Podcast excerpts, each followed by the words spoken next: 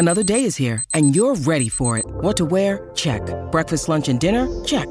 Planning for what's next and how to save for it? That's where Bank of America can help. For your financial to-dos, Bank of America has experts ready to help get you closer to your goals. Get started at one of our local financial centers or 24-7 in our mobile banking app. Find a location near you at bankofamerica.com slash talk to us. What would you like the power to do?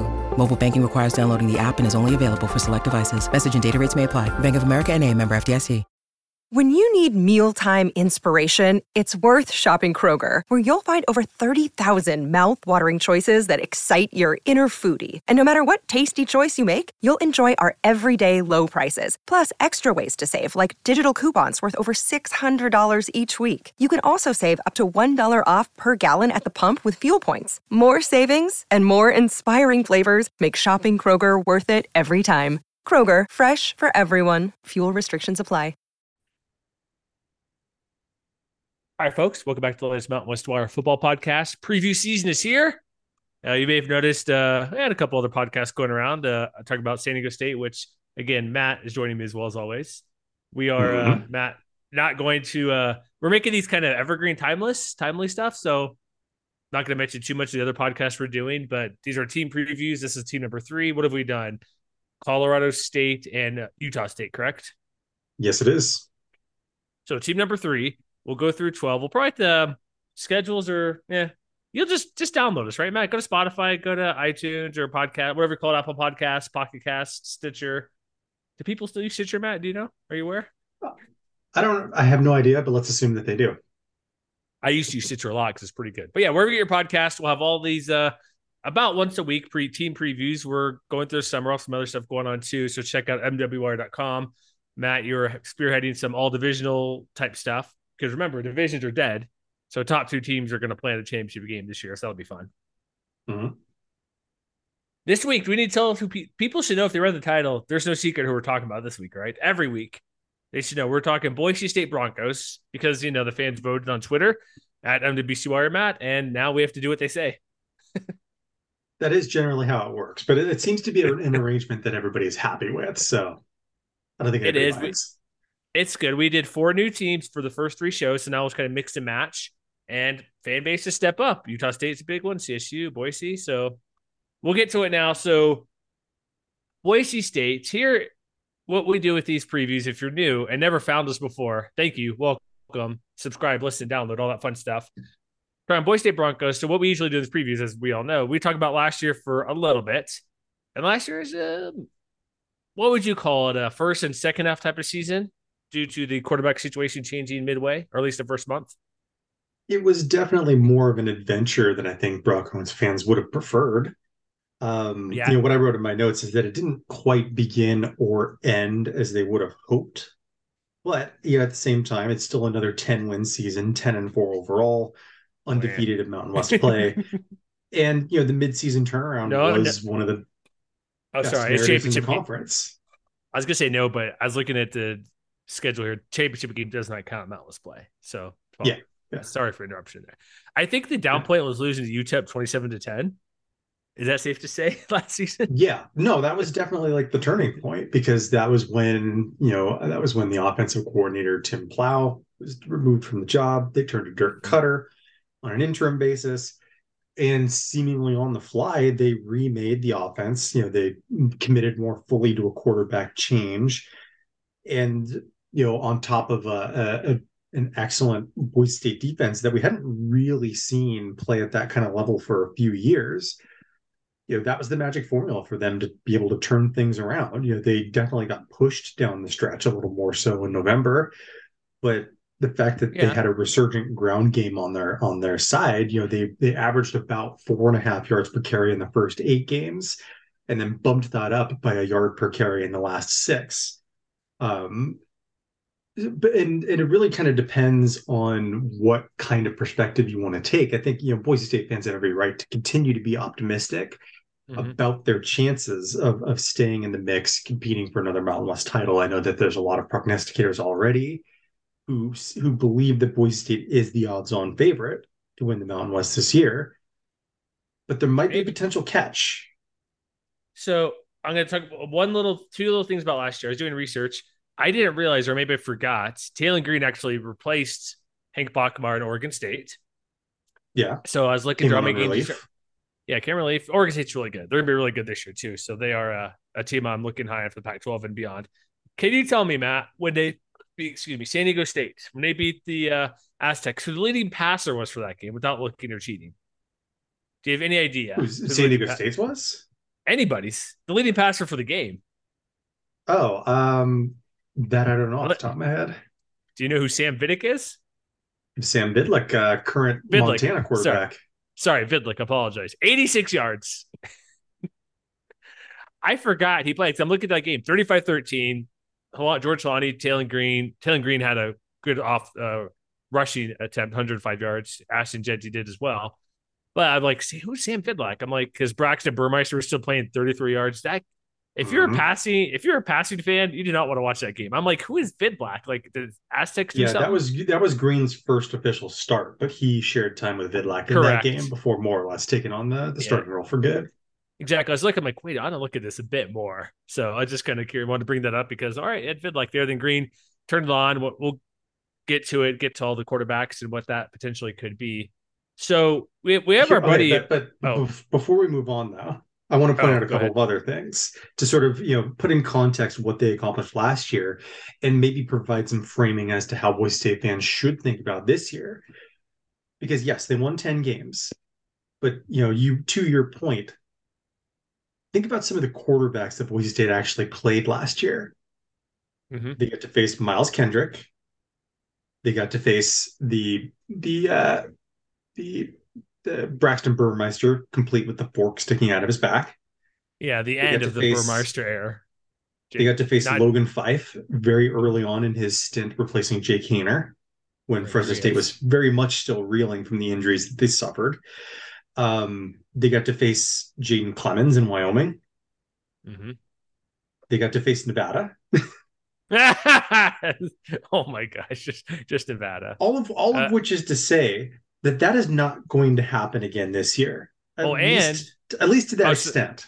Sorry, I was gonna look at Utah State play because they were, were, went went through many QBs. Just Cooper Legas, so that's a Yeah. reasonable, very good QB in my opinion. But maybe more importantly, last year, according to, to FEI, Brian Fremeau's efficiency metric, Boise State finished 60th in the country. And he's been tracking FEI since 2007. That's the lowest finish for any Broncos team in that stretch of time. So you're like, you're talking about what, 15 seasons? Yeah. Their SP plus ranking at the end of last year, 59th, was their lowest since 1999. And they still won ten games.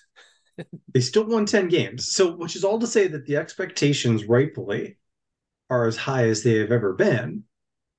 But the pressure to maintain excellence could be greater than it has been because now you're looking around. That Fiesta Bowl, the most recent one, is now a decade in the rear view. Yeah, Arizona. The uh, yeah, yeah, with uh, Bryan Harsin when they played, uh, who was Arizona? Yeah. Yeah, 2014. So the pieces are there to make a run. But this is still a, this is still much like last year's team and the in the couple of Broncos teams before that. Still a team with with just a few question marks that could keep them from reaching that highest peak. So like which is all to say the Boise State is still very good. They still have a talent advantage over just about everybody else in the conference but the path before them isn't bulletproof. It's not obstacle proof. I guess is what I'm saying overall. And really quick, you mentioned that November, which was outside of Nevada, like they played a BYU team tough that ended up reasonably good, losing by three. Wyoming, they only won Mhm. by three. Utah State, 42 23, but it was literally down to the final moments where Utah State was about to score within a touchdown and then lose to Fresno State. So that, and losing by 12, reasonably close in the championship game. Those type of games could should help them this year. It's like, okay, we've been through some adversity, won a couple, lost a couple. That will should help them. Like, because Taylor Green, like, think of well, I won't talk about coaches really quick, but he again he came in the game one versus Oregon State, played okay at relief, took over the job, split versus SDSU, and it was guy the rest away and did reasonably uh, very well. Like, actually ran the ball well. I think he had 10 touchdowns. He threw the ball pretty good. Wasn't asked to do a lot. Receiving group we'll get to is okay. It helped with the running game, but having him eight full games, or not even eight, but starting what nine, ten games somewhere, put eleven on the year. Started from Fresno State on, I guess San Diego State, but split time. The the mm-hmm. guy after Fresno State beyond as a brand new quarterback as a freshman. It's like no many do that. 300 yards versus CSU, multiple games over 200 yards. So that, but the adversity in November is going to help them. And then the bowl game was close too, 35-32 North Texas. That was a lot of back and forth games if um, from recalling what went on that matchup. So being in close games and having a brand new guy, that helps. But I think one concern before we get to next year, like there's player concern, but coaches, look how many coaches they had to replace. Like Dirk Koetter was only, he's like, I'm not staying long term. I'm here to just chill and hang out and guide the ship for the new guy. Hmm. They had multiple coaches. They have promotions within. Guys just decided to retire. A new offensive coordinator, new defensive coordinator. All these new coaches that came in, that could be a concern. Maybe, but you know, their new I, offensive coordinator Bush Hamdan has had some track record of success. You know, he came from Missouri. Mm-hmm. Um, and when he was tasked with taking on play calling duties, basically taking it away from uh, Elia Drinkwitz out there in Columbia, you know, from from what I understand of, of everything that I read about him leading uh, in the immediate aftermath of the hiring, is that the Tigers' offense improved under his watch, and so I think that that that provides a reasonable sign. And he, I believe, I forget exactly how long he had been there, but there was at least one quarterback that he worked with that, you know, played pretty well as a similar kind of dual threat quarterback in the same way that Green himself is. Mm-hmm. And so, you know, he has, of course, familiarity with the with the Broncos program, former quarterback, and all that. But I think he also has the coaching bona fides to make you think that, like, given what he was able to do to sort of improve Brady Cook last year, and to be able to, you know, at least you know have a, a I would say not a net negative role as a position coach as an offensive coordinator before that I don't know if I necessarily can share the same degree of concern. Well, I mean, with so many new coaches, it's not going to be a smooth transition. It, like mm-hmm. the experience elsewhere help. I'm saying, if, okay, here's the thing: we're looking. I'm looking for a needle here. Like, what could be a problem? Not that it'd be a problem, but just maybe it could cause just some newness around when you. Were. What they replaced? I think was it seven total coaches, I believe, on their staff. They replaced quite a few. few I don't remember the exact number. It was it was quite a, quite a, quite a lot. It's like they bring in Jabil Fraser to get promotion from a GA to be a what's he doing? The new edge coach, whatever you want to call that, because Kelly Kelly ah, Kelly Poppinga left back to Islam alumni base school. I can't speak BYU where he graduated. I'm trying to be fancy words, but went to the back to BYU to be a coach there. So there's all these guys that just kind of move positions. It's it could be fine, but there's things when you have so many new coaches. Same thing when we talk about New Mexico how comfortable we're going to be when they bring in two new coordinators. There's going to be some learning curve, some differences, and they weren't all just promotions from within. So I'm just saying, yeah, like bringing here, all these. Here's the co- thing, though. Yeah, and, and I think if you want to start by talking about quarterback, Taylen Green had about as good a first year as you could hope for. Mm-hmm. Like it, it wasn't an A plus redshirt freshman campaign. You know, he did have some struggles down the stretch. I think most notably in the championship game at home against Fresno State, Mm-hmm. But at the same time, all, all, all things considered, con- and, and considering what he was asked to do, you know, his final numbers, you know, 14 touchdowns, six interceptions, which is roughly a, a 2.2% interception rate. That's solid. You know, seven and a half yards per attempt. That's solid. 61% completion rate, also solid. And rushing, according rushing, to Pro Football Focus, uh-huh. yeah, 10 rushing touchdowns but and, and related to that, he also was only he also only took five sacks, which was the fewest in the Mountain West. You know, ran for over 600 yards when you once you adjust for sacks, and maybe most importantly, you know, if you talk about average depth of target, at least among qualifying quarterbacks in the Mountain West, he was number one in that regard, 11.2 yards. So it wasn't like he. I'm sorry, what'd you say?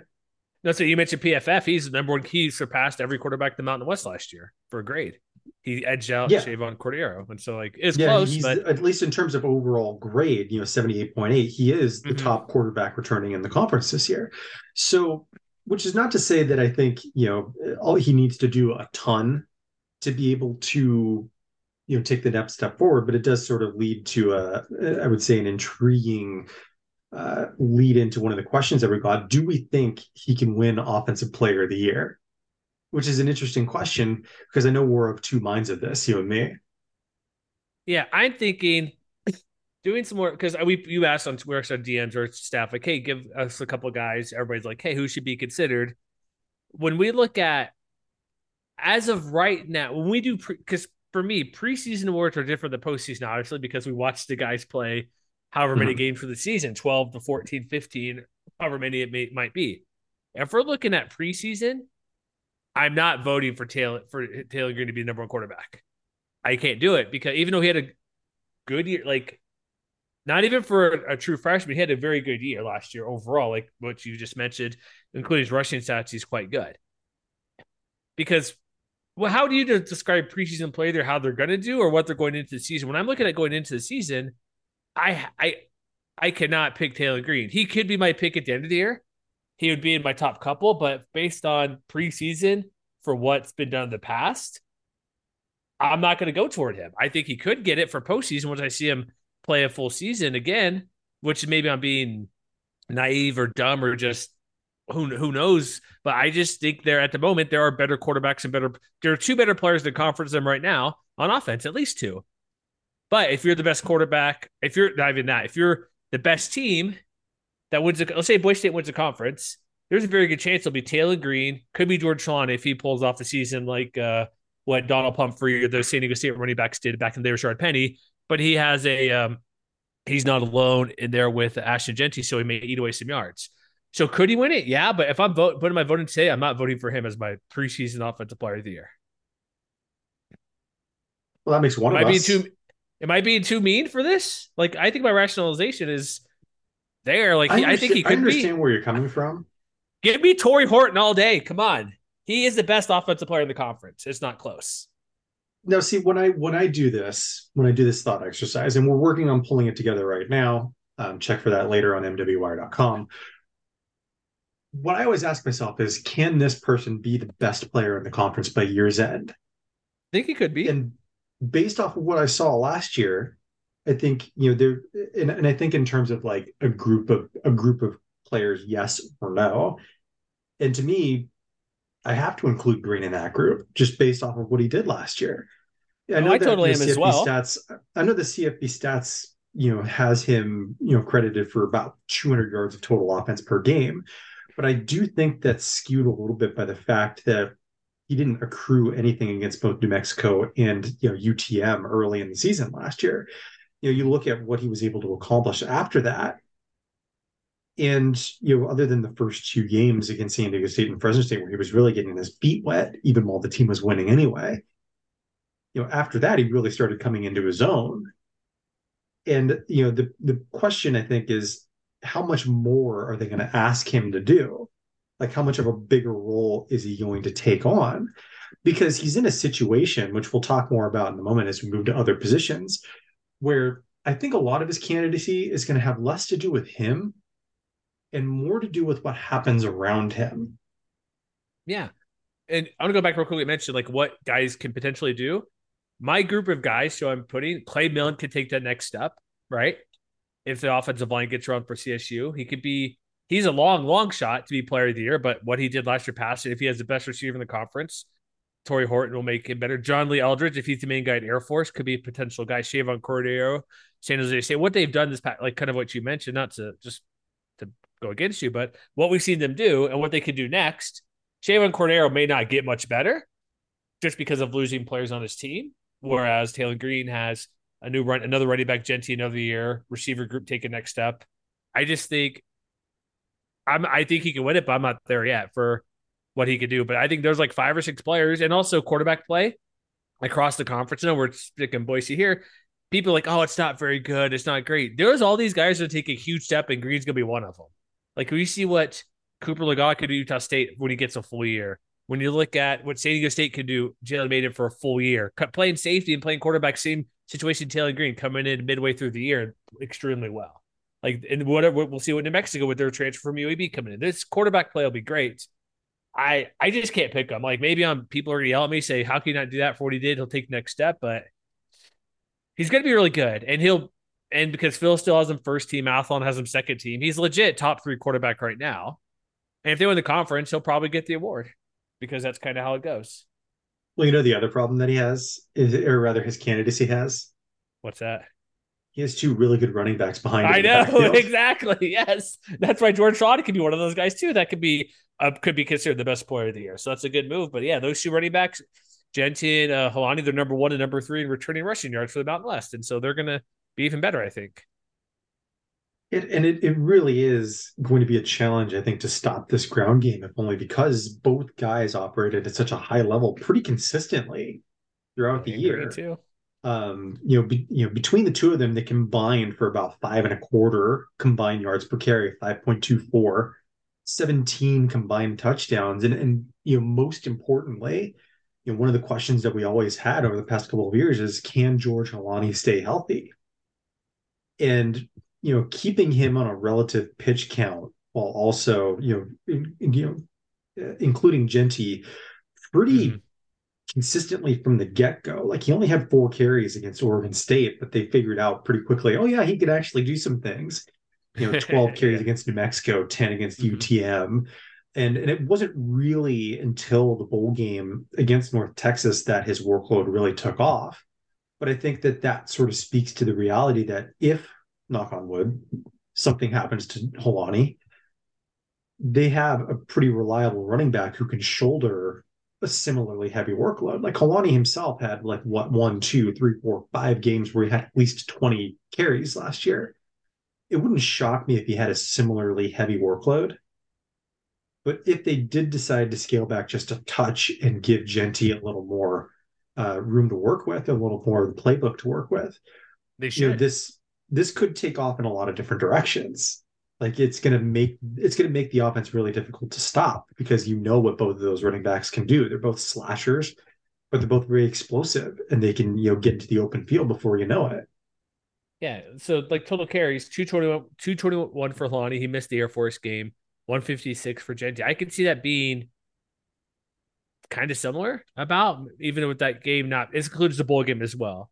So had had he played the Air Force game, maybe 10 more total carries overall. So who knows who would have got those, but we know Lonnie's the guy. But I, I think he might get a hand a few just a couple fewer carries per game because he's been healthy his first year and his fourth fourth year.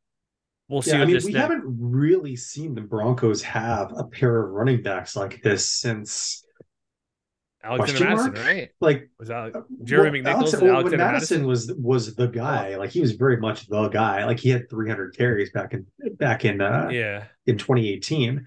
Like to me, the the comp, at least off the top of my head, is is when they had DJ Harper and Jay Ajayi in the backfield together way back Oh, in 2012. that's what I was thinking of. Yeah, and having that combination is going to be yeah. Because Mattison, yeah, he had 302 a couple back in 2018. Yeah. And then, and then behind them, you know, Tyler Crow and Caden Dudley could probably contribute in any other backfield around the West, but that's uh, that's what uh, good good recruiting will do for you. Yeah, and so as long as again, as long as it's like hey, oh, they're healthy. Because Lonnie, that's what I've always said. When he's going going well and plays full strength, they're going to win almost almost every game they're in, which they do Mm-hmm. anyways. But the games they lose, it's like oh, he had ten carries for thirty six yards or whatever it may be, or Oregon State game specifically, thirteen for nine, not very Mhm. good. Like the UTEP game, he seventy five yards or touchdowns was whatever, not amazing, but just okay.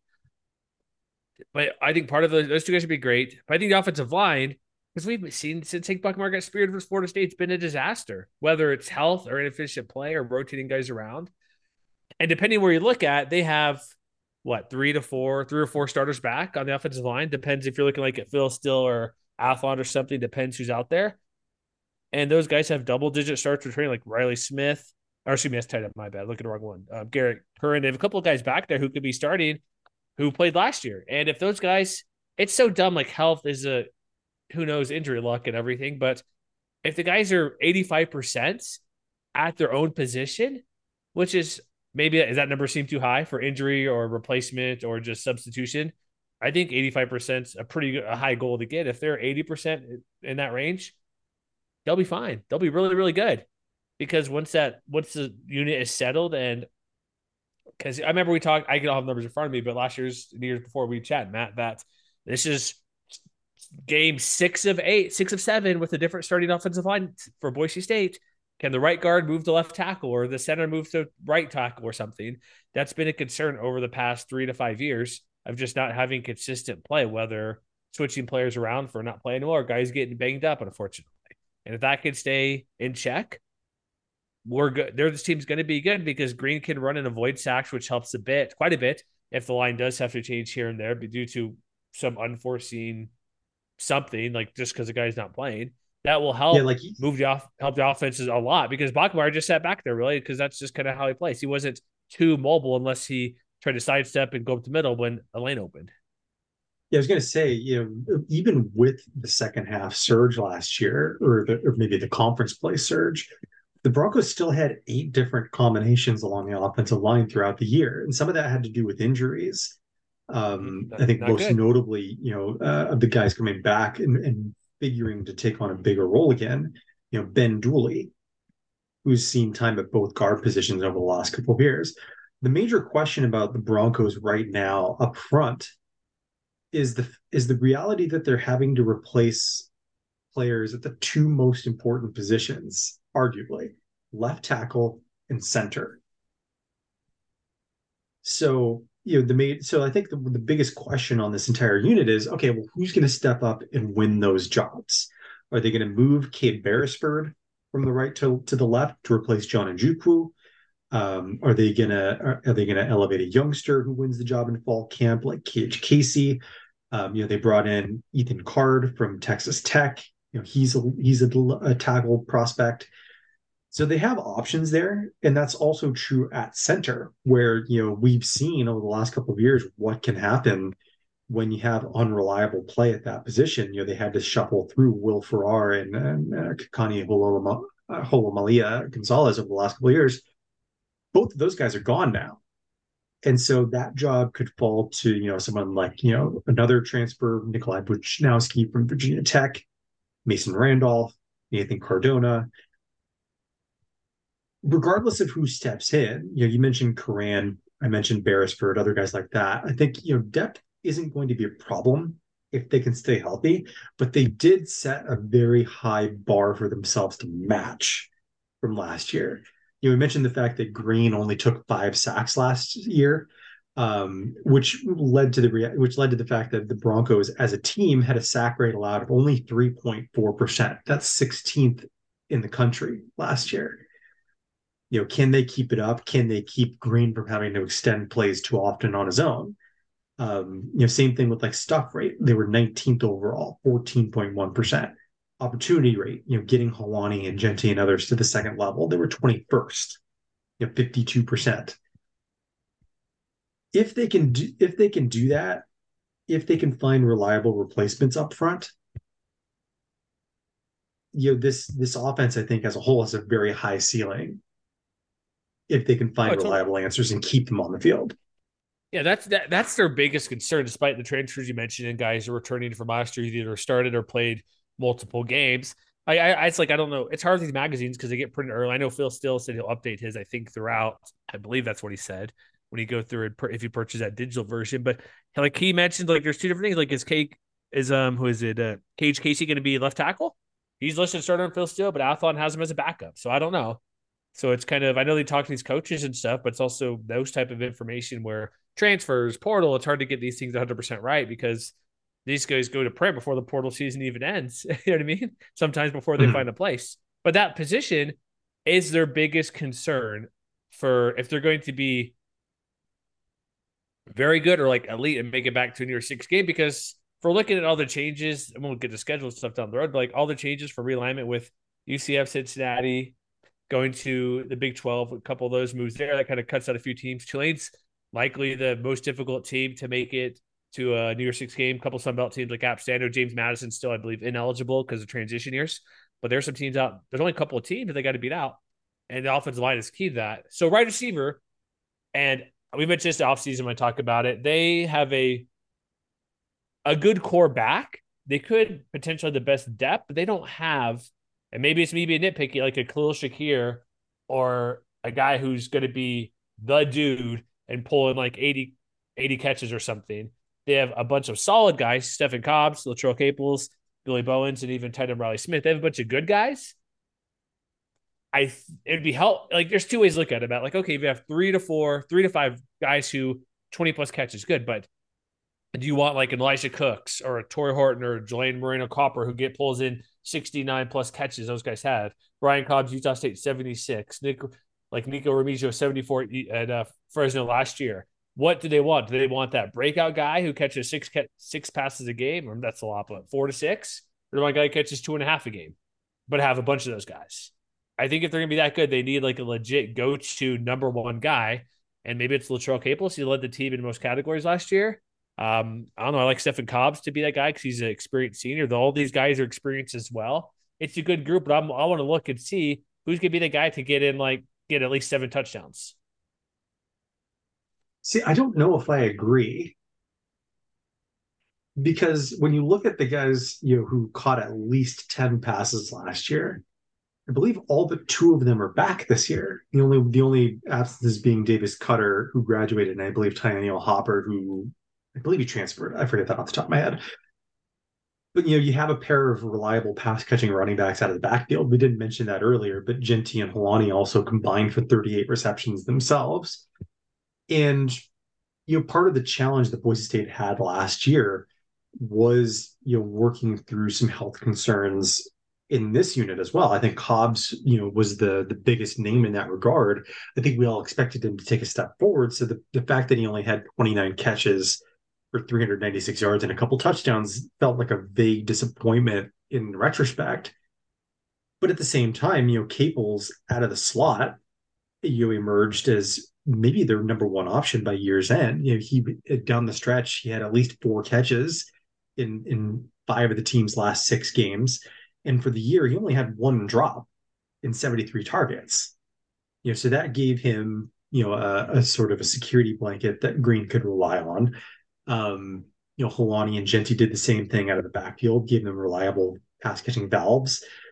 And then between Cobbs, when he was healthy, and a youngster like Eric McAlister, who really came on strong down the stretch, you know, McAlister for the year, let's not forget, averaged 23.6 yards per reception and scored okay. four touchdowns in the last six games.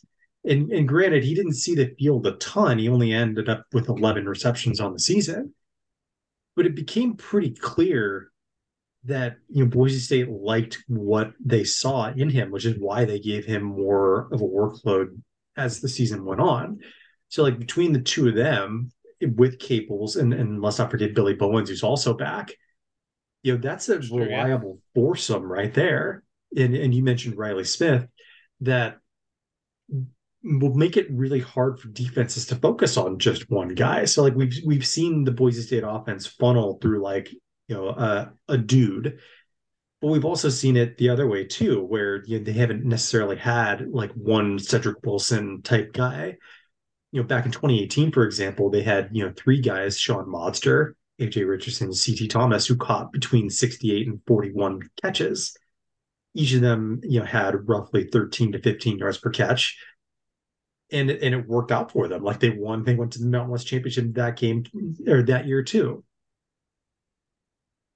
no i agree with you i just to be helped because so i guess two, what i'm saying minds. like they don't two necessarily thoughts, right? have an all conference guy that leaps off the page but no. i think the offense is in a position where they don't need it to win It'd a bunch nice. of games and thrive on offense i think if they want to be the elite question, team That'd be helpful if they're going to be that elite next top 10 team. Yeah, I mean, it may be more nitpicking than anything, but I think one question that I'm interested in seeing whether Green and these receivers can can sort it out. Last year, he had 37 pass plays of 20 or more yards. It was 13, about 13 and a half percent, 13.6.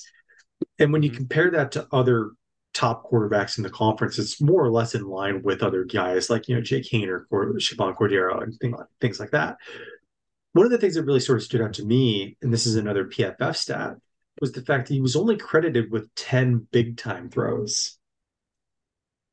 You know, de- you know, throws down the field into tight windows, things like that. And so, for the sake of comparison, I thought it was I thought it was worth throwing out there. Cordeiro was credited with 27, and Clay Millen, who, were as mm-hmm. much as he was beat up, and we talked about that in the CSU podcast, he had 18 big time throws. So I'm very interested to see whether Green will be able to bump up that kind of production because if they're already you know, having him throw down the field more often than just about anybody else in the conference. I'm very interested to see whether he could take that next step as a passer with the skill around him. No, that's that's a good point. That's why I'm wondering if they. I, I, I get your point. It's not needed, but I think it'd be nice. It's like, oh, let's nice to have this. That's where I think yeah. where I'm getting at. Where it would be nice to have. So that's where I'm getting at. Where it's not just like if guys clearly because it's like the the concept where okay, yeah, four receivers like basketball. Well, we'll let this one guy score four. Let let we'll we'd rather have okay. Better example. Sorry, it's a weird example. Steph Curry when he's in college. There's a game where they're like, we're not going to let this guy beat us. So they literally double teamed him the whole game when he's with I think Davidson. Mm-hmm. Coach was so stubborn. Both coaches were so stubborn. They never took him out. And of course, Davidson lost because you're playing four on five basketball the whole game because you're mm-hmm. doubling him the entire time. So, and you hear routes well, or or so like that's a weird extreme example. But you'll see teams like, okay, we'll let their best player, which Boise doesn't have at the moment, receiver, like we're gonna let him beat us, but we don't want this number three receiver to go off. Like we'll let him get his thing because like if you're playing Randy Moss, the Vikings, he's around Jerry Rice, those big guys. Well, they'll get theirs regardless. Don't let tight end number three or this other guy make these big plays. Boise doesn't have it. They have everybody's really good, so they have to focus on everybody. So it's like, what would you want? Do you want where you can't do double coverage? You can't do your defense has to focus on everybody. You can't put extra focus on one main guy and adjust your zone defense or however you want to do, uh, whether you have a great tight end or your defensive scheme changes. You have to play the whole field, not playing, okay, these guys or whatever, we'll play seal cover, but we'll double this guy or we'll shade this guy or we'll play zone on this guy. They have they have to focus on everybody, which means likely a lot of one-on-one coverage or zone coverage that's favorable when you're going to get a bunch of receivers. Mm-hmm. You're like, okay, they're really good, but not nobody's amazing. So like, what would you rather have? If boy, but again, if Boise's gonna break into a top 15 and go to whatever big time bowl game, if that's even on the table, if they because that's lofty goal to get there. I do think they need one of those guys. That would be helpful, but not prohibitive for them getting. Yeah, and we did. You know what? We did even mention like everybody who could feasibly step up and take on a role. Like you know, they have Austin Bolt coming back from injury, and he was you know generated a lot of buzz during fall camp last year before a season-ending injury wiped out his 2022. Uh, they also brought in Chase Penry from Colorado through the transfer portal. And you know, one of their latest true freshman pass catchers, Prince Strachan, was making uh, some waves of his own in the spring. So, you know, any of those guys could step up and catch 10, 20 balls in this offense, I think. I do as well. It'll be, it'll be, if we're looking at offenses overall, they're probably going to be, what was we did our rankings? Were they what, number one in most categories? they we were the, the top uh, two or three in pretty much every category. Yeah. Yeah, because I'm looking at was it Phil Steele here? Let me pull up his thing because he ranks every position group as well. We look at offense. Let me scroll back on my digital copy here. He he has number one quarterback, number one running back, number one receiver, and number two on some offensive line. So basically, the best offense overall. The only offensive line he predicts better than, or is Air Force, which is not surprising because Falcons always have a great offensive line. Yeah, I think they're going to need it too because line? turning our attention to the defense. No, no, no, just oh, in terms yeah. of like oh, overall yeah, yeah, production.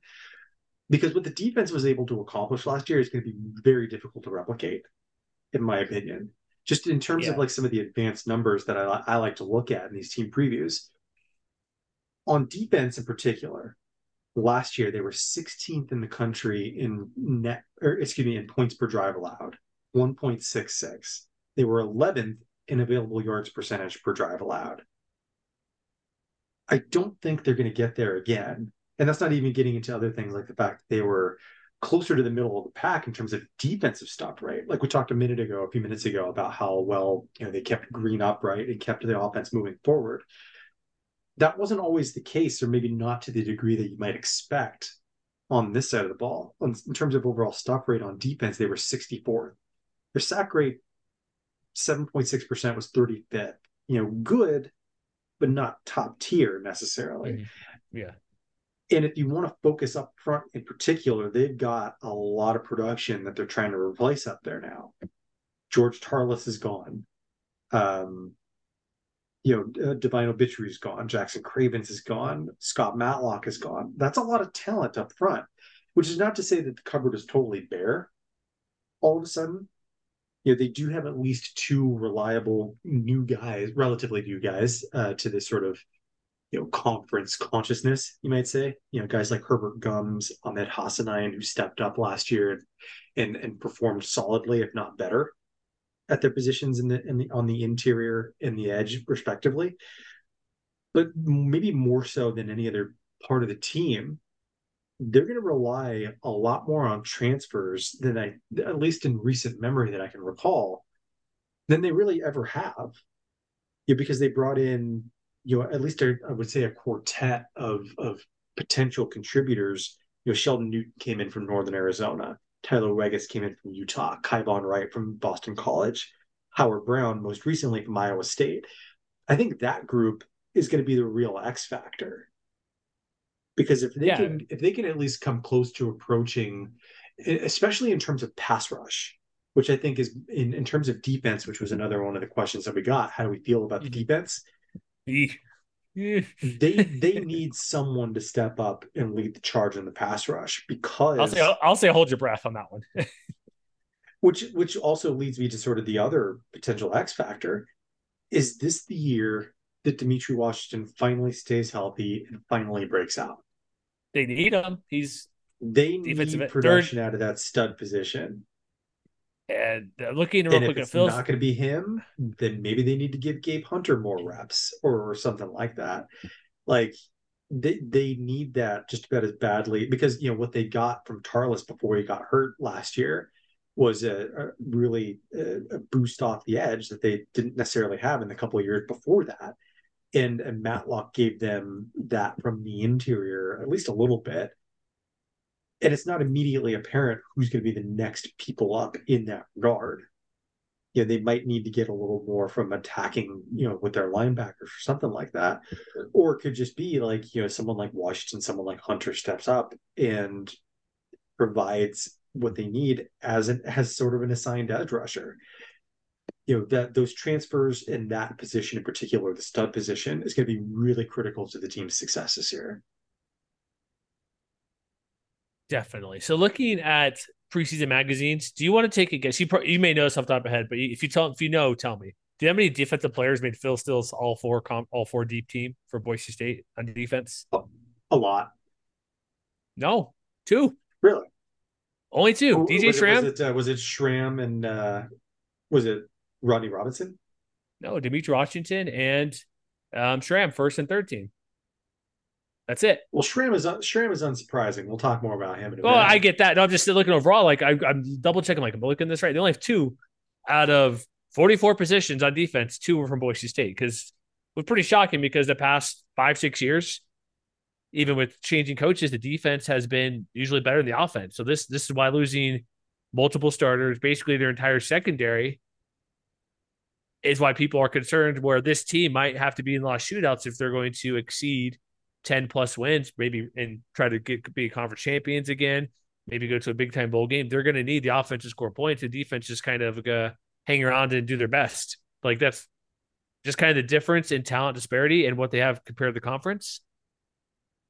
But what, like what you mentioned, transfers are going to play a big role. Guys being healthy going to play a big role. His defense might be still might be really good, but they lost so many players, and it's hard to tell how good they are with the way they played like throughout the year last season because the um, level competition. And you mentioned all the quarterbacks they played; those weren't great quarterbacks, and so it's hard to tell how good this defense overall will be. But that's kind of a little eye popping there when there's so few all conference considered players.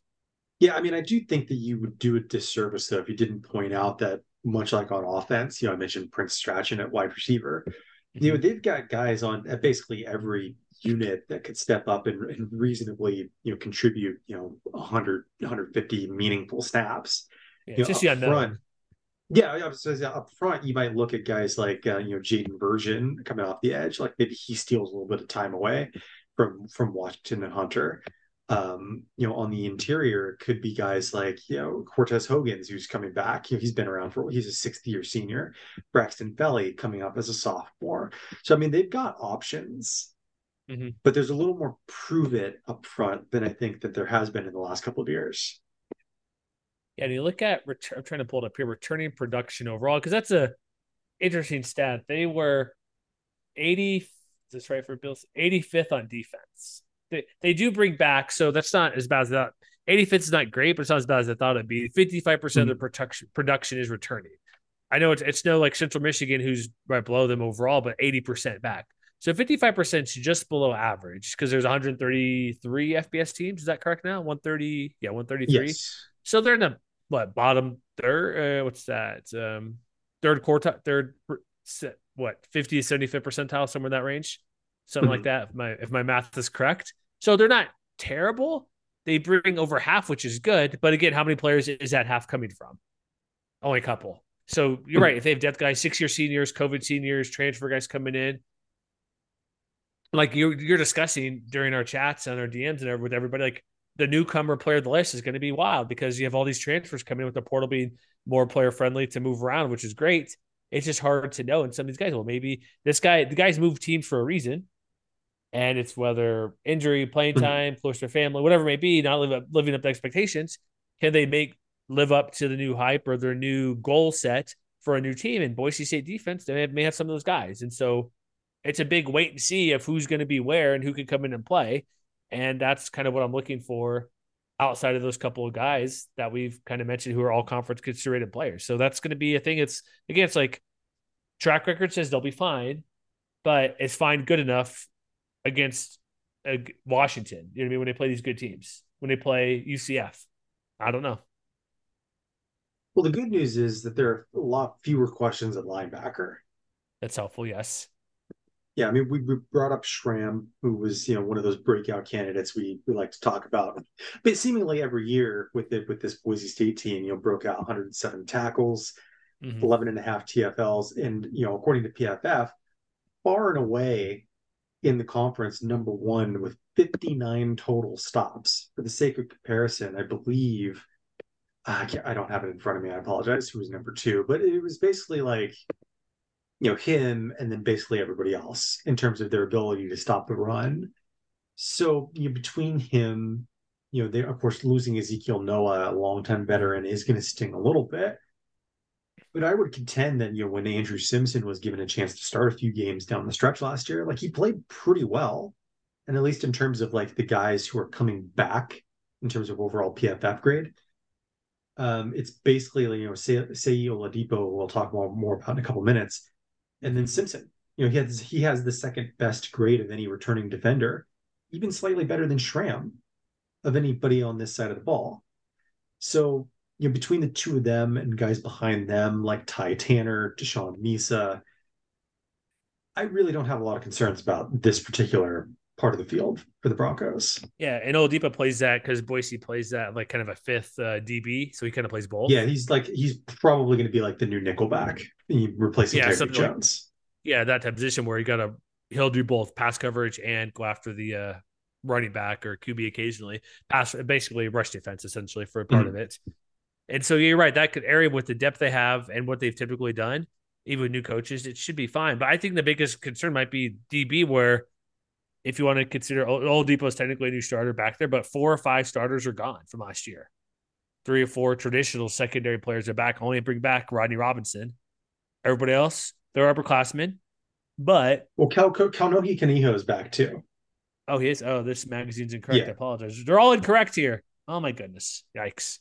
Apologies. I thought I had looked everybody up looking at multiple things here, but see, it's tricky, folks. This uh, portal stuff. If people print magazines, you do research, and it's not always there can be a player who tra- like well, literally. It, it also depends on your definition of back, because like for example, Alexander Teubner only started two games last year, but yeah. he played he played about 350 snaps for them, and and yeah. I know for a fact he had at least a couple of game changing plays. Um, no, he's good you know, when yeah. when he was called upon. So like they have guys like him. Um, you know, Jalen Clark got a lot more mm-hmm. run down the stretch last year, so he's probably going to step up into one of those cornerback slots. But to your yeah. point, it's it's it's not bulletproof because at, at the same time, what are you going to get, for example, out of someone like Markel Reed? Yeah, who started the year in yeah, the starting start against six Oregon starts State. last year. Yeah. No, no, no. He was he was out for the year after that first game. Oh, what is this? Say six for the second for the second straight year.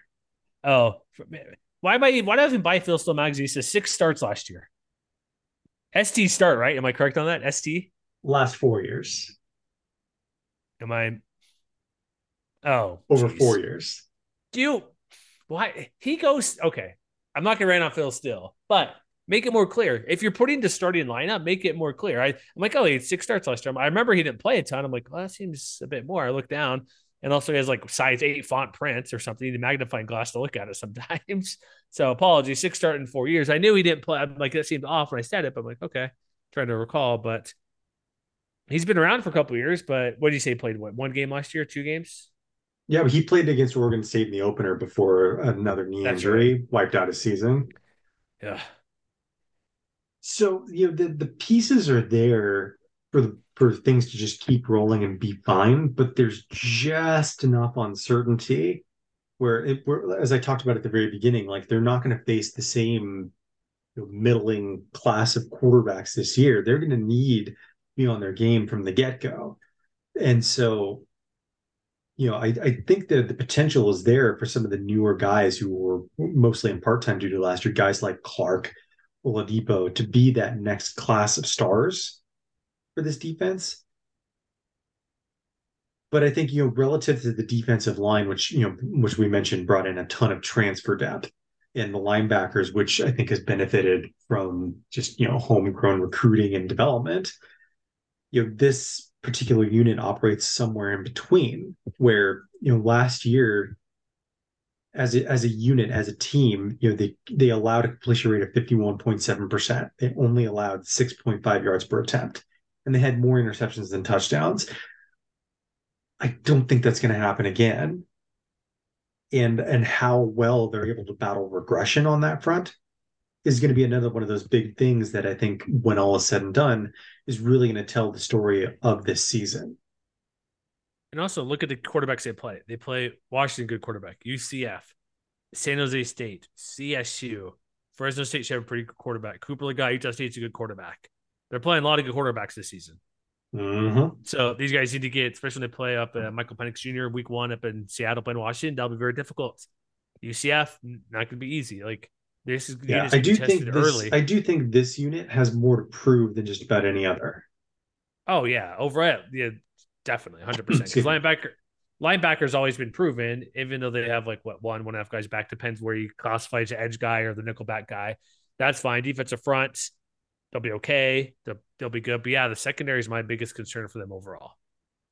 The track record says they'll be fine, but again, I still think the offense is going to need to help the defense out a bit more this year, at least early on, the first month, which is not easy. Washington, UCF, they get North Dakota, and then Friday night at San Diego State. That first month is going to be tricky schedule. Three of those four, hmm, not guaranteed victories by any stretch. Well, the other good news is that they probably don't have any concerns on special teams either. Good for them. That's always helpful. You don't want that. You don't want to be dropping punts or missing field goals. That's right. Because I mean, where do have, we rank? Yeah, I mean, you have one of the one of the best kickers in the country in Jonah Dalmas, who Yeah. currently sports in a career field goal success rate of eighty eight point nine percent, and and has been a Lou Groza Award semifinalist the last two years. And James Ferguson Reynolds had a pretty solid season in his first go around as a punter. I think you know he represented a slight upgrade over some of his predecessors like Joel Velasquez. So I think you know all things considered, Boise State's in pretty good hands on all fronts, and and and that's not even to say you know they they seem to have one or two big like blocked punts every single year as well. So that should continue to be a strength for this team. Yeah, those should be fine. Returning kicks, punting, kicking, just offense. Here's the thing: touchdowns win the games. So if you rely on them too much, eh, it could be a problem. But if you, you if you get stuck, if you get stuck, I trust the guy, right? Mm-hmm. All right, is it schedule time? Is it the best part of the show time? Picking Let's the wins and losses here in middle. Uh, our exact date here, recording this will be below June 25th on a Sunday afternoon. Their schedule is it's a Tough. difficult schedule. I don't think it's that easy, right? I already mentioned they start off at Washington, which depending where you look at for the uh, preseason, like top 25 and stuff for SP Plus, they are about what top 15 at worst team Yeah. overall. They have Yeah. one of the best best quarterbacks in the country. Michael Penix Jr. going to be a Heisman consideration.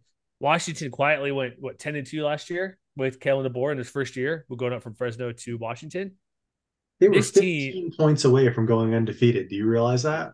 yeah, there was a quirk, and there, there's a way it turned out for getting into the Pac-12 title game to face, um, I think USC. I don't remember. I think they could have replaced Utah at some point. I forgot how it went, but yeah, they were. They are that good. They are a team where, like the Pac-12 in general, like they'll probably do something stupid, and some team will go ten and two, and there'll be problems. But they have one of the best quarterbacks in the country. When you look at the Pac-12 up and coming coaches in the country, Kalen DeBoer's up there. What we've seen him do at Fresno State, and then when he was the OC in Indiana before, where obviously Penix was previously playing quarterback there. That everybody remembers that diving pylon touchdown was not a touchdown play a couple years ago. Even just within the Pac-12, besides being behind guys like Kyle Whittingham, Lincoln Riley, he's one of the top coaches in there. Chip Kelly's probably eh, just because is what he did before at Oregon. Like he's up there, one of the better coaches in the conference, better than Wazoo. What they have, Cal, ASU, like Colorado, even Deion Sanders. Like he's one of the top four coaches in that conference, and being a first year guy to get ten wins, that's crazy. And this going to be like this is going to be Texas defense ASAP for Boise State. Their passing game could be insanely good. Yeah, you know, and not, it, not only because Penix has familiarity with DeBoer, like let's not forget that when DeBoer was the OC at Indiana, mm-hmm. That happened to be like the one year that yeah. know, had maybe their best season in a long time um, before he got banged up and, and lost that job. And then DeBoer, of course, went to Fresno State. It seems like you know what they do at Washington is sort of the platonic ideal of what he was doing at Fresno State, you know, during his time there mm-hmm. with the the kind of absurd talent that you can get at a Power Five program with a track record like Washington.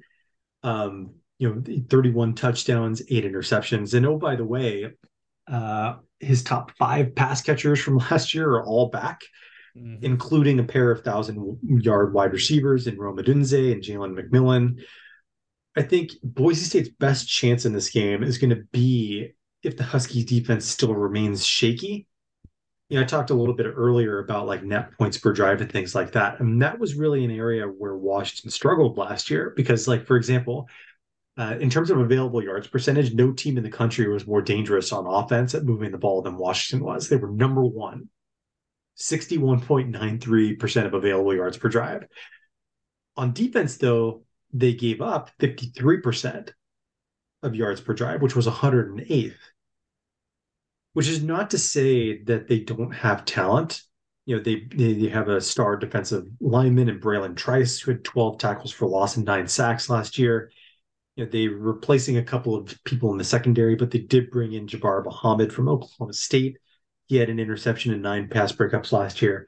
So it's going to be a really tall task for Boise State to go on the road and win this game which is why I think they'll be able to put up a good fight. I just don't know if they're going to be able to keep Washington off the board for 60 minutes, which is why I have this game, one penciled in as a loss.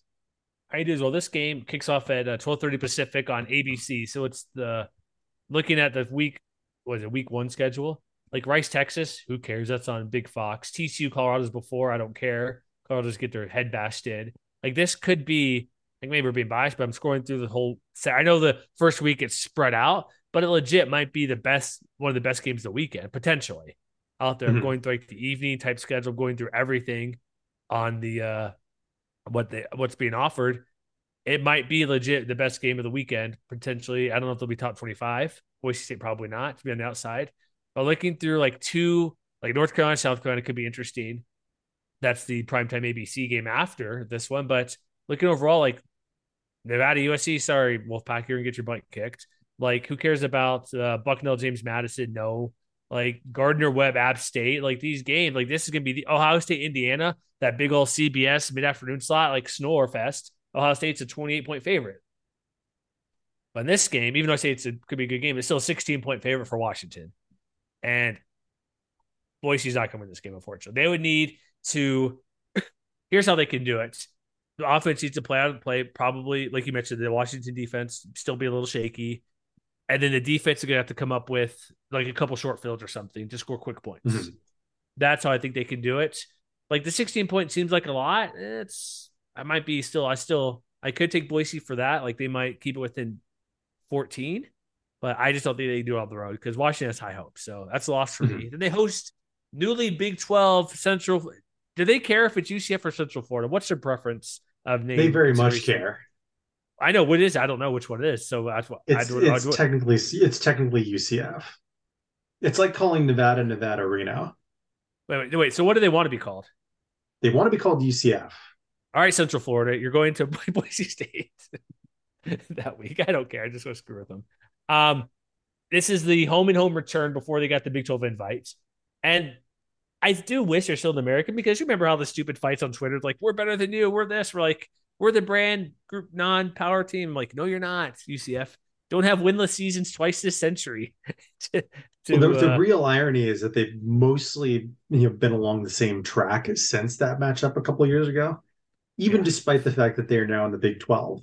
Um, you know, the Knights have only won nine games in each of the last two years, which only consider, consider, considering some of the depths that they reached, they're probably not complaining. But you, you, do notice that they aren't growing quite as much as they were during those yeah. those back to back New Year's experiences. Like right they're now, dangerous. You, they're a great team. They're project, FPI has them a sixty one percent chance to win the game.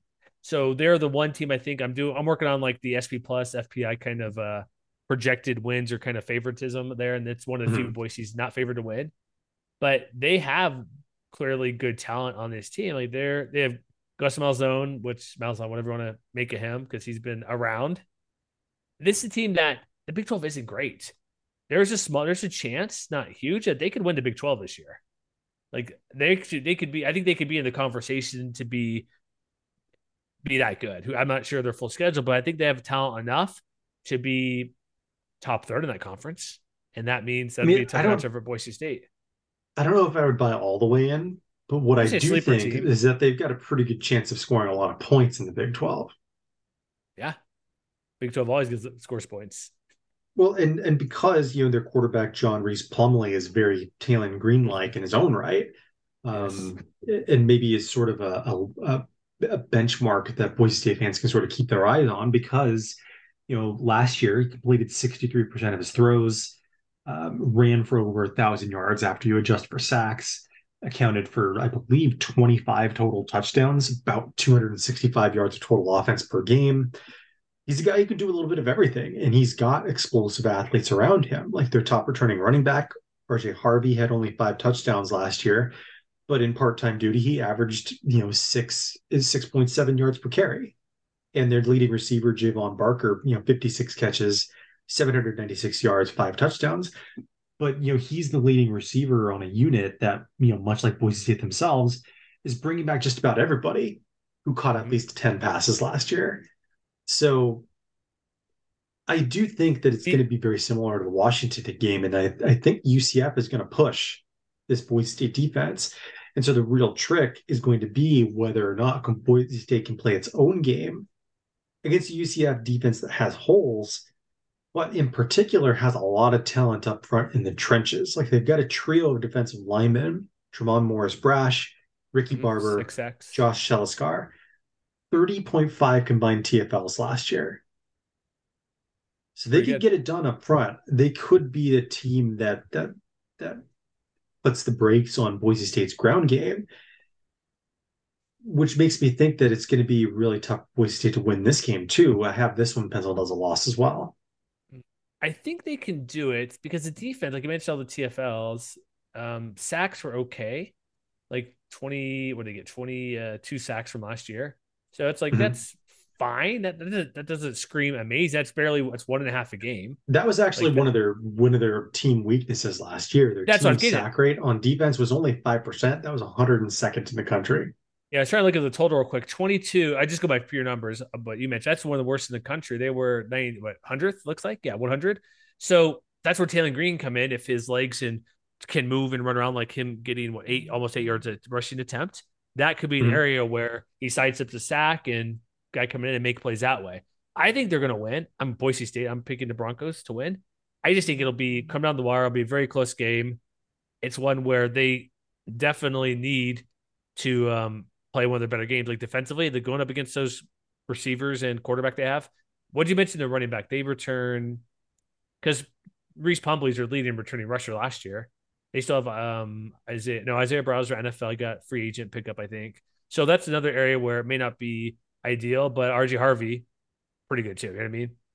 Mhm. He'll be he'll be quite well. He got almost 800 yards, so they got this will be offensive showdown in this game. But I'm picking Boise to win in a close one. I'm trying to look. Do you have what the line is real quick? I'm trying to pull it up. I'm having a little. I do not. All right, here we go. I think I got it here. Boise State. That's Michigan. No line at the moment, but I think you said probably be favored by a couple. But I'm going to lean Boise State because they're at home, and to come out. I know it's it's also a good reason for you to maybe pick a loss just because big, huge emotional road game at Washington, tough matchup, play a week later. But I think Boise would be a close win in that one. And then they get North Dakota. They are what's their mascot? It's not obviously not North Dakota State. Are It's they the Fighting the uh, Hawks. the Fighting Hawks? Didn't they? Were they the one that beat? No, they didn't beat the Mountain West team recently, did they? Trying to think. No, No. Do you have an FCS minute for people for the North Dakota Hawks, Fighting Hawks? you you know that I do. I'm not going to let our. Boise State listeners down.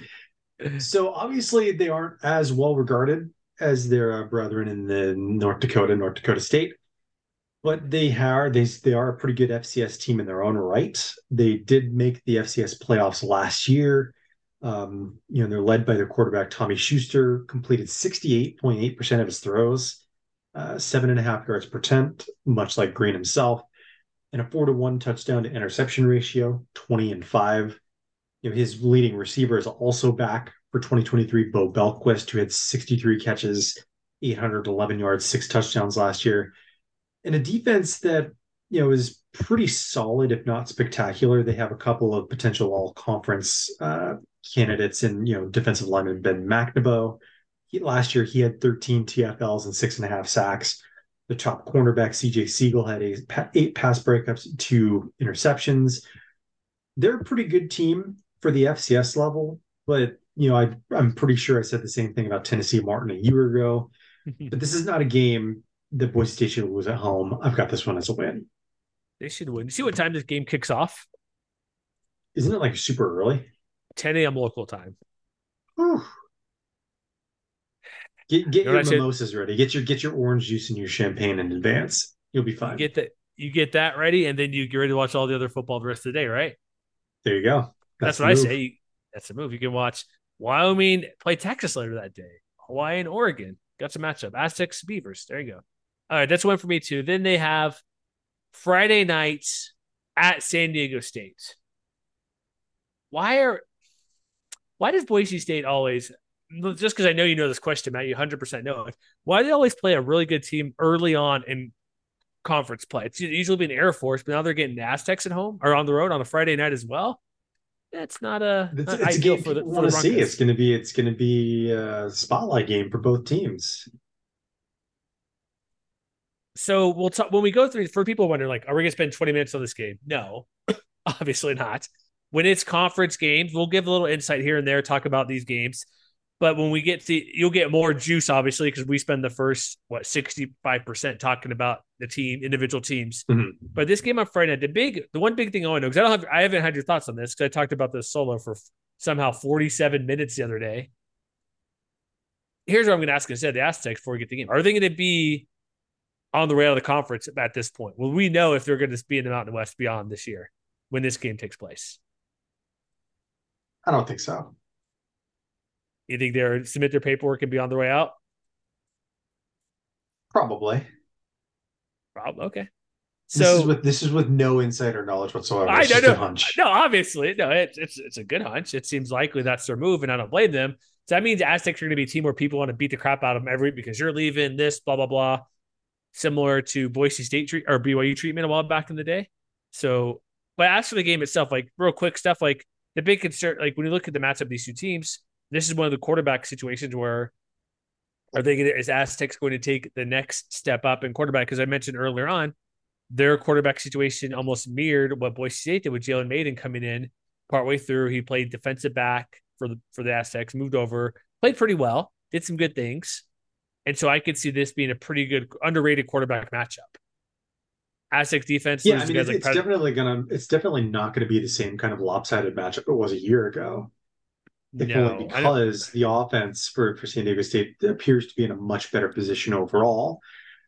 I do think it, you know what both teams have in common, and we'll talk about this more about the Aztecs in detail later, is that they both have sort of similar questions on defense. You know, both have questions along the defensive line, both look very strong at linebacker, both have you know secondaries with a lot of promise, but not a uh, not a lot of previous production.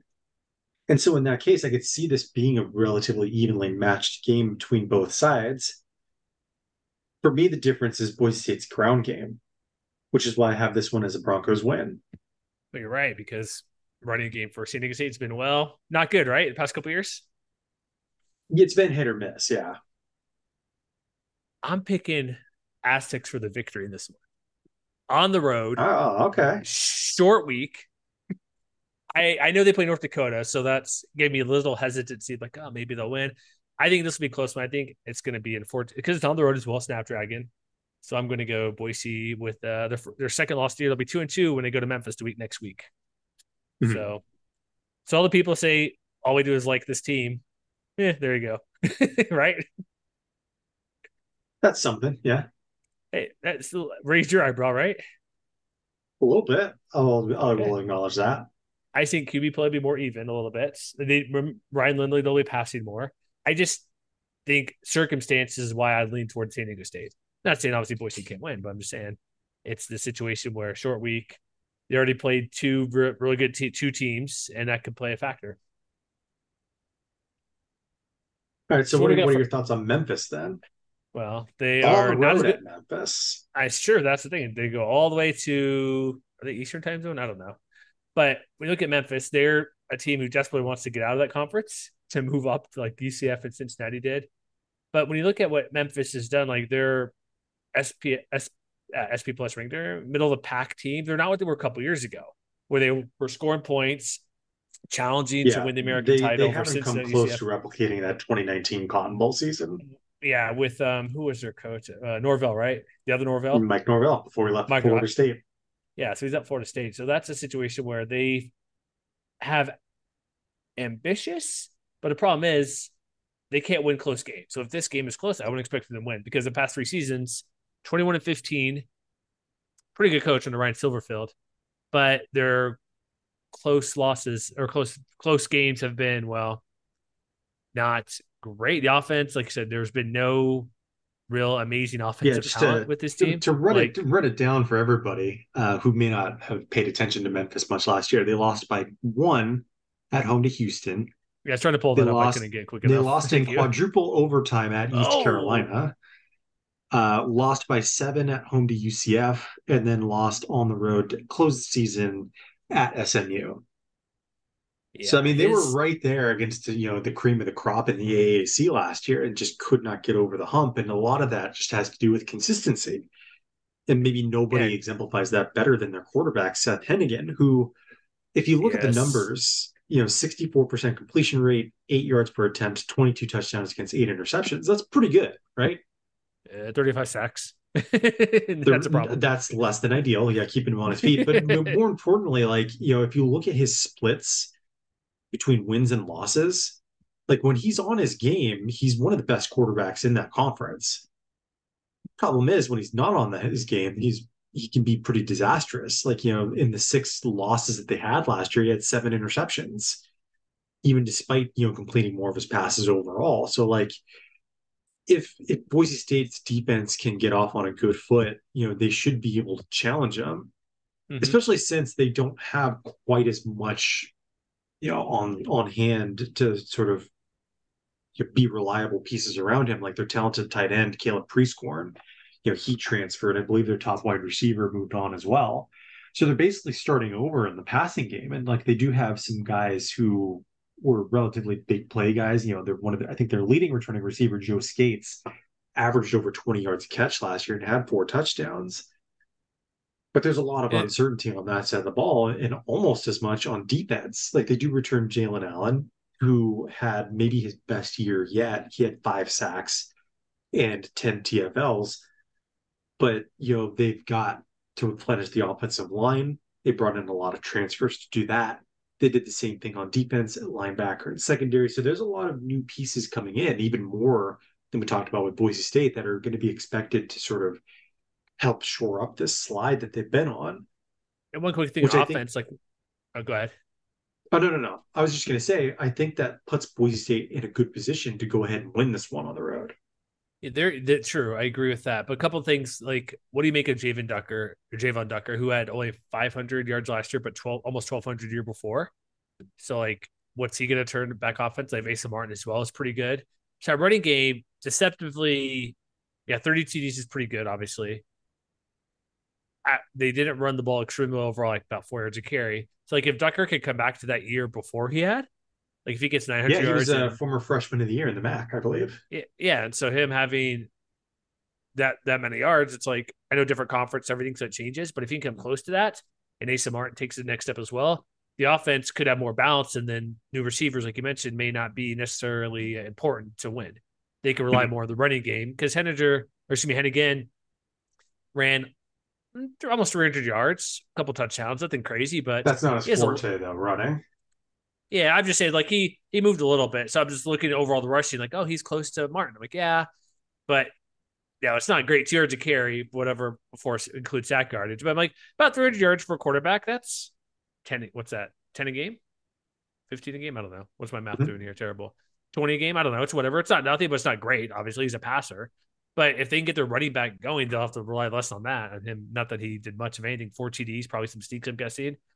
And then do they still return Brandon Thomas as well? He had nine touchdowns. So the running situation is could be sneaky good. They have depth there overall, so maybe that's where Ducker wasn't necessarily needed to replicate his mm-hmm. freshman season elsewhere. But I think that's an area too where just run the ball a lot, and if Henigan can maybe throw a little bit less, just because of new receivers at this point, but also it's also midseason. But that's a lot of what ifs. So I'm going to go with Boise State with a with a win, but it'll be, I think this will be a reasonably entertaining game. I don't think it's going to be a blowout by any stretch because I don't think either team can do that. But I can see something like the North Texas game last year, they win within a touchdown. So All we're right. sitting at, what's your record so far? I'm sitting at three and two after five games. Three and two. Okay, so then their schedule it doesn't get much easier. We'll kind of blast through this a bit. So the thick of conference play, their home games are San Jose State, good to have a tough team at home. Wyoming, tough team at home. New Mexico, we'll see. Air Force is finally the last game of the season, Matt. They finally moved it to the end. That's at home. The road games, CSU should be fine. At Fresno, at this point, we still Fresno is like near that Utah State, which is Boise's had the best of them, but last a couple times, past couple years, has been closer than that. What do you kind of make of that stretch coming through? Any like multi-game stretch, like eh, maybe this could cause some issues for Broncos. I mean, honestly, I think it depends on everything that we talked about with the defense. exactly. Shavon Cordier. And, and so the question, the question that I was asking myself when I was predicting wins and losses are who who are the teams that I think are likely to possess an offense strong enough to really push Boise State's defense. And and I think if you if you want to think about it in maybe more concrete terms, like which offenses do I think have the potential to be closest to the troubles that I think Boise State are likely to see at the beginning of the season against Washington UCF. And to me, mm. there are two primary candidates. Yeah, okay. San Jose State. Yep, I agree. And Fresno State. You wouldn't include Colorado State in that bunch at all? I don't think Colorado State's that far away, but I think that, you know their their major offensive line questions are sort of a TBD in my opinion. So if Tory Horton goes off for 12 for 200 yards too, like yeah, the, the Broncos have typically had a lot of success against Wyoming, but the Cowboys have had a tendency to just make it a fist fight every single year. That defense, man. Whew. Yeah, so I think you know I think the advantage that they have over the Cowboys is that that game is at home.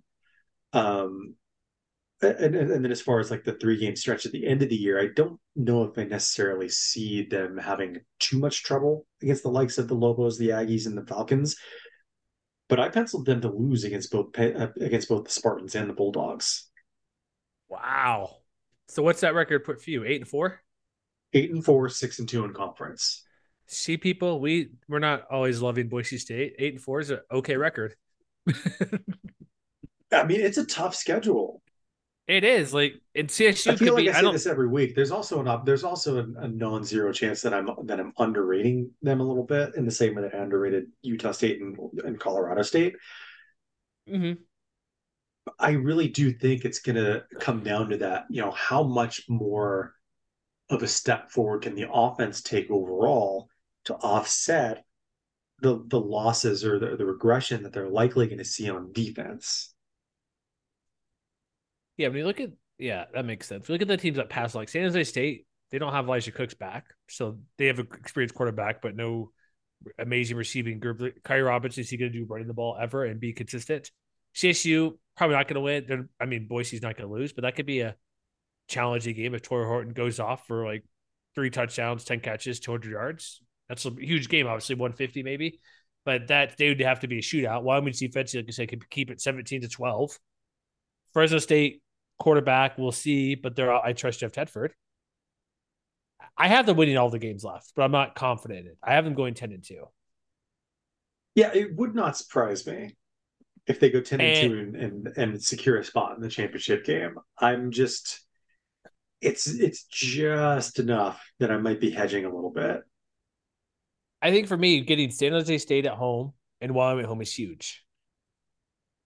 Like those the are the about, the thing about San Jose State, which we'll talk more about later on.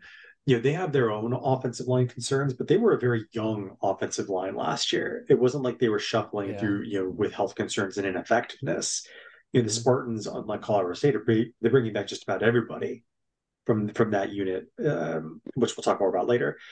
And then you know, Fresno State, we we've seen it's never the same game twice when these two teams play. Like you know, mm. the blowout win in Fresno last year was a lot different from the sort of defensive minded victory that that the Bulldogs had on the blue turf in the championship game.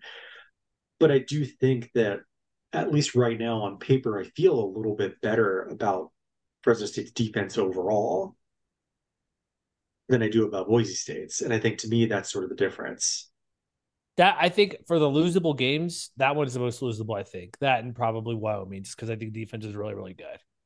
Mm-hmm. But Fresno, if Fresno can get their quarterback situation taken care of, wherever it's what, Keene or who's the other Logan, gonna be Logan Fife or did he transfer? They had a couple transfers. No, no, he's still there. So they've they've not announced the starting quarterback, so that's going to be a wait and see. I think that's probably the most difficult game to win out of that stretch. Them in Wyoming. And San Jose State, I put there too, but it's at home. I think they'll take care of business. But Air Force at the year, they'll be the reason Air Force, I'm pretty confident win.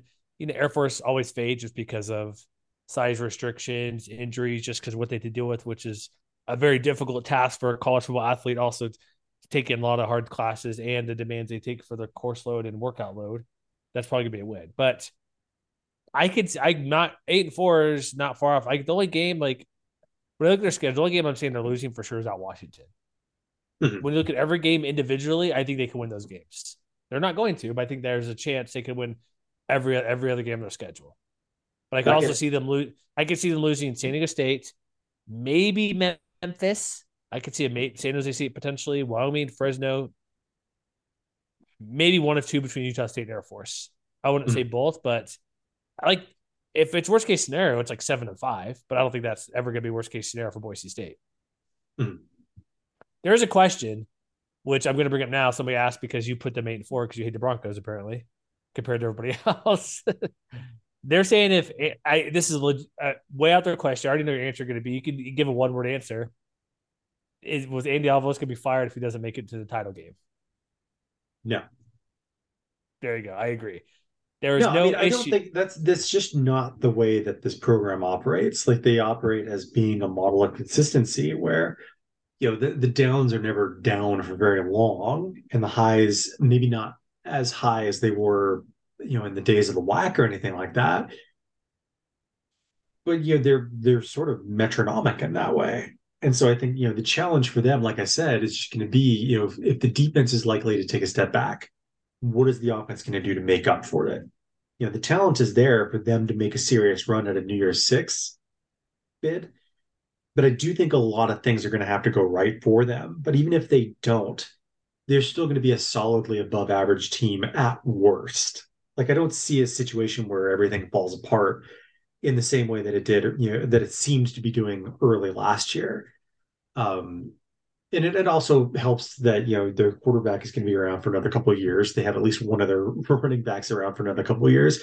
Like this is a team that yeah, they've taken on more transfers. You know, they played the, the transfer game same as every other team in the conference, uh, excepting Air Force, of course. But it's still the conference's, I would say, preeminent draft and develop institution, or excuse me, you know, recruit and develop. Excuse me. And I think that's going to make keep them in the mix. And I feel like I say this every single year when we do this team preview mm-hmm. into the foreseeable future.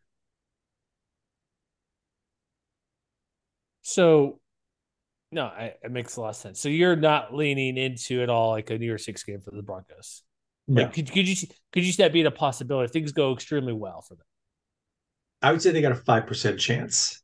Five percent chance, and they probably need ten wins to get there at least. I think if they're going to do it, they have to beat UCF. They got to be a one loss team. One loss team, okay. Not even because they were a two loss team before the first time around to make it the Fiesta Bowl. I think a lot of things broke their way in that instance. It totally did. I'm just saying if, it happened. If memory serves, they were the that they they they remain the only one to make it. Because Marshall, losses. remember Marshall's never ranked until very very very very very end for some reason. I yeah. think that was the year for that. So, um, I, ten and two. So you're saying with them losing two comp what two conference games, you're probably not going to the title game because remember it's just best two teams. Is that kind I haven't done the I haven't done the entire grid yet of wins and losses. I tend to do them one week at a time, so I cannot Same. give you a concrete answer. Two wins will put them in the conversation. I'd have to because I think that if you get, I think three or more, unless something weird happens, that can happen. But two losses is going to be fine to be in the mix. So I get it. You can't yeah. Give a definitive because same thing. I don't. Do, I do my win losses probably an hour. I do all the other stuff. That I do the win loss like about an hour before we record. So, any other final Boise State th- thoughts to get them riled up? I, I think we're all set. all right, folks. So this is our Boise State preview. Check back next time on MWR.com or your podcast feed. We'll be doing these about once a week. Talking Broncos. This time we've done CSU, Utah State. We'll put up on Twitter, MWC Wire, to do our next team. So go out and vote and either vote for your team if you want to hear your team now, or if you want your team to be at the end because, hey, we want to wait till the season's close to your team, vote for somebody else if you want. It's up to you, right? We don't care how you vote, just do it. There you go. And we'll and um, yeah, we'll see you next time because we are now weeks away from the season starting. So we'll see you next time, everybody.